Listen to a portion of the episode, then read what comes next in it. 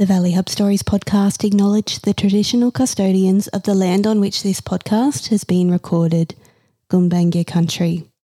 We acknowledge their continuing connection to and care of country throughout time.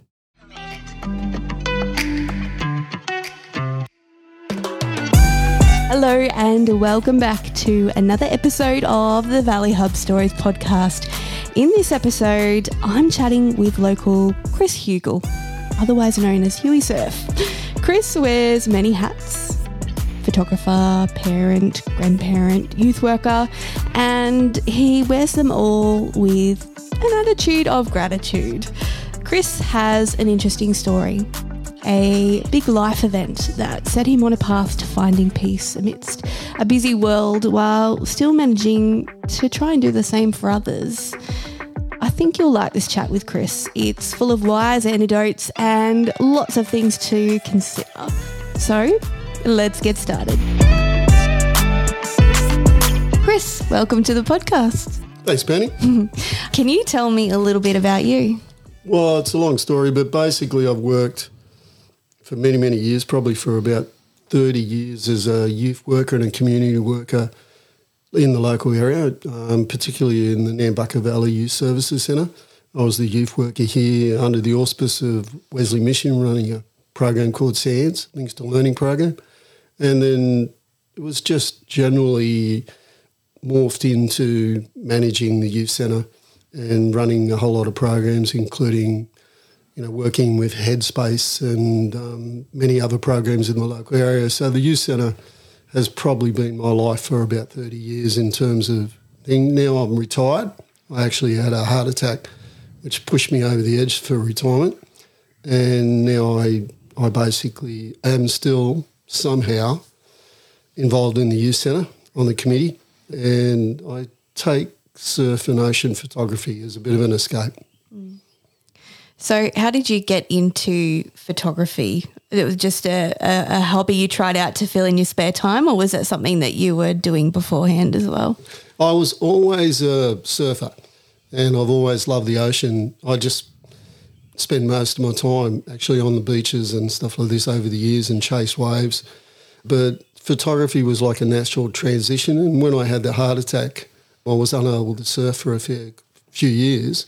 And so the uh, photography became sort of more the number one thing that I was doing, and it continues to do. And so I take land-based photography, uh, beach, but also then take it out into the water. So I love swimming in the ocean. So I, um, I've morphed that uh, situation where I can um, keep my love of the surfing, and but also at the same time um, produce some stuff that I occasionally sell. Yeah. So, it obviously took you a little while to recover from that experience. Two years of um, for the first year, I was basically on the lounge. I was very lucky. I died on the beach three or four times. My heart is significantly damaged still, but I've had a defib put in, internal defib, so I'm powered by Eveready. Yeah. And um, yeah, so you know, every day's a beautiful day for me, and I see life through a, a different viewfinder these days. Yeah. Yeah. So, how, how often would you say that your youth work and photography kind of cross?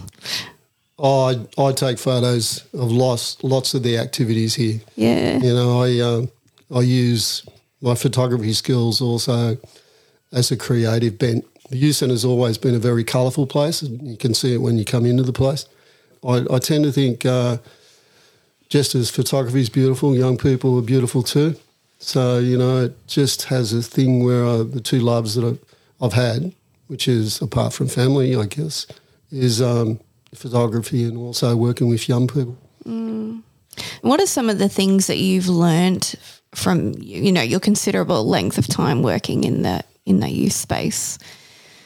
Well, I think I said earlier to you when we were talking before the interview is that communities, particularly uh, communities of disadvantage such as uh, Nambucca, it's really important uh, for them to work or, or at least treat the most disadvantaged in a special way. So you have a situation where every community should be judged on how they do that. Um, Nambucca is probably one of the highest needs communities that I've worked in. I've worked in quite a few in Sydney and on the Central Coast. But Nambucca is very special. It's got some in, incredible views and things like this, but uh, there's an underbelly of disadvantage. I think that in what I've learned is that um, young people really give back. So if you do work with them over a long period of time, you know, the rewards will come back to you in spades. Yeah. And that's the thing that I've seen over the years. I now see many of those young people I've worked with for 30 years now, parents and functioning people in the community, you know, business people. Yeah, you put in, you get it back. Yeah. It must be incredibly rewarding. It is. It comes with a territory. And one of the things from the heart attack is that, you know, I was pretty stressed during that period of time and I started to recognise how stressed I was when I actually arrested. But um, yeah, there's there, there is a lot of need, particularly in the valley. So it would be great to see, you know, places like the council, uh, the state government, and the federal government really recognise that this area needs a hand up. Yeah. If that doesn't occur, then you have the situations where most of the services are outreached. For all the good workers that come down and, and stay here, really, they're, I call them the coffee club workers. It would be much better to have either a part time or a full time worker in the valley. Yeah, and I guess it's that that um, consistency of of knowing that that person is there and they're going to be there next month and they're going to be there next year, and yeah, creates that that safety for young people to engage. Uh, you know, on the topic of of stress, I guess that photography probably plays a part in how you manage that stress now. Oh, the ocean, you know, if anybody goes into the ocean, one thing that the ocean does is w- wash away stress. You go down to Shelley Beach on any given day and you go into the water, and as soon as you come out of it, you feel completely different. That's always been the case for me. I take photos that that look at the beauty of the area because there's other stuff that isn't so beautiful. Yeah. And I'm lucky enough, I've put some stuff in the local surf clubs and the cafes and things, and people like it. But really, in the long term, I think everybody needs to have something, uh, particularly as you get older, you need an escape Yeah. or something that you can use that basically takes you to a good place. Yeah, absolutely. And I guess you're able to probably share that with young people too in terms of helping them manage their stress. Yeah, well, you know, for many, many years, I used to run camps and take young people away on camp. Some of those young people never experienced that sort of stuff before. The ocean was one of those escapes, hmm. and we'd take them surfing down to Scott's Head. So, you know, I think everybody needs to have an introduction to the beauty of something. Yeah. And uh, that's what we used to do is take them surfing and the kids, you'd sort of see the stress levels for those kids, you know, just dissolve once they um, were in the border.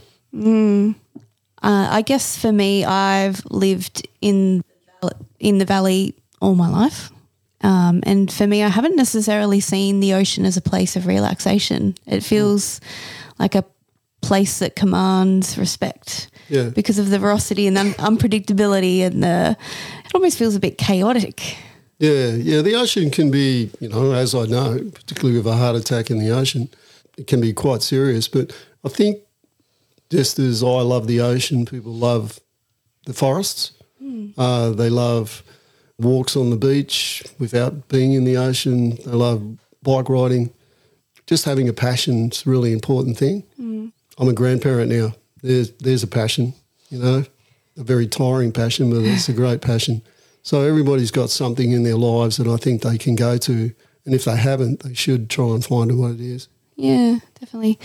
Does it kind of enable you to narrow in and, and pick up the things that maybe other people don't see about country, about the land on which we live? You know, the smaller details. Is that kind of what you were referencing when you were talking about it changing changing your perspective too?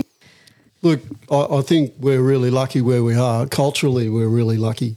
This is one of the most beautiful places in the world, but it's also enriched by particularly by the Aboriginal people that have been here before.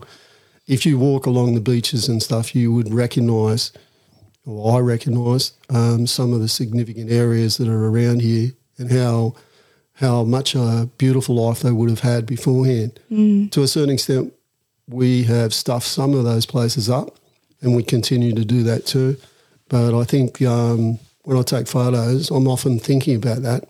You know, I was taking whale photos the other day, and you know, it sounds a bit trippy, but I was, you know, just asking permission to take them. You know, because you know, there's this thing, spirituality that's in particularly in Aboriginal culture that we need to discover more of, and so photography is just an extension of some of my beliefs. Mm, yep.